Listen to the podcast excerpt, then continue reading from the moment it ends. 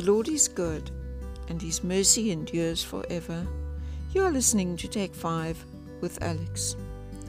In chapter 12, the Pharisees start to conspire against Jesus to destroy Him. From verse 15 to 21, it says, Jesus, aware of this, withdrew from there, and many followed Him, and He healed them all, and ordered them not to make Him known. This was to fulfill what was spoken by the prophet Isaiah. Behold, my servant whom I have chosen, my beloved with whom my soul is well pleased. I will put my spirit upon him, and he will proclaim justice to the Gentiles. He will not quarrel or cry aloud, nor will anyone hear his voice in the streets. A bruised reed he will not break, and a smoldering wick he will not quench, until he brings justice to victory, and in his name the Gentiles will hope. Now, Jesus said, mercy is better than sacrifice. And Jesus always showed mercy, always. He never condemned people. The only people he spoke out against were the Pharisees, and those were the ones who so badly needed to apply the law. And that's such a good example to us. That's how we should be. We should not be quick to condemn, but we should be quick to forgive and quick to show mercy, and not quick to draw attention to ourselves, but rather to wait for the Holy Spirit to tell us what to do.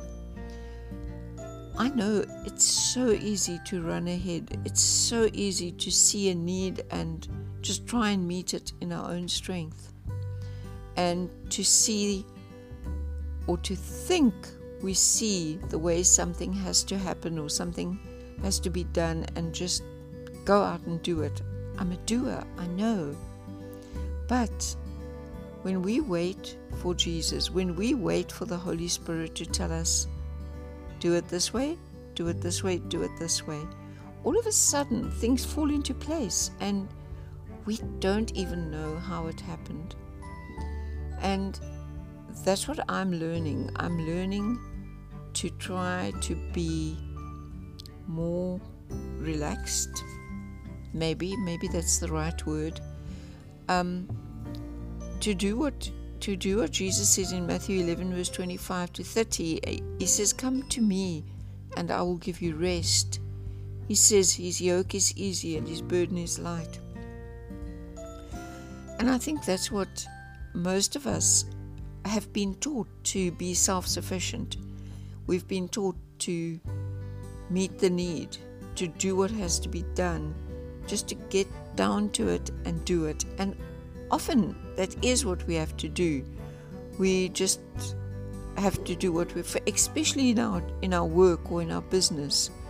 If there's an immediate physical need or whatever, just do it. But there are times when we actually have to be quiet, when we have to do nothing about something, when we have to wait for the Holy Spirit to show us what to do, and for Jesus to put certain things in place before they will work out. Because if I know there's something that has to be done or something that has to happen, and I try and make it happen, it's not going to happen properly. It's going to fall apart.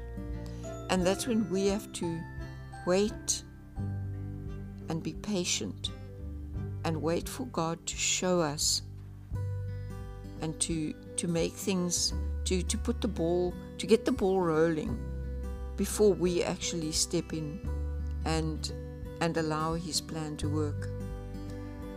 I hope that makes sense to you today, and I hope that if there's a situation today where you are just itching to get it done, but you know that God hasn't told you to go ahead yet, that you will have the patience to wait for Him so that it can work out perfectly. Have a blessed day.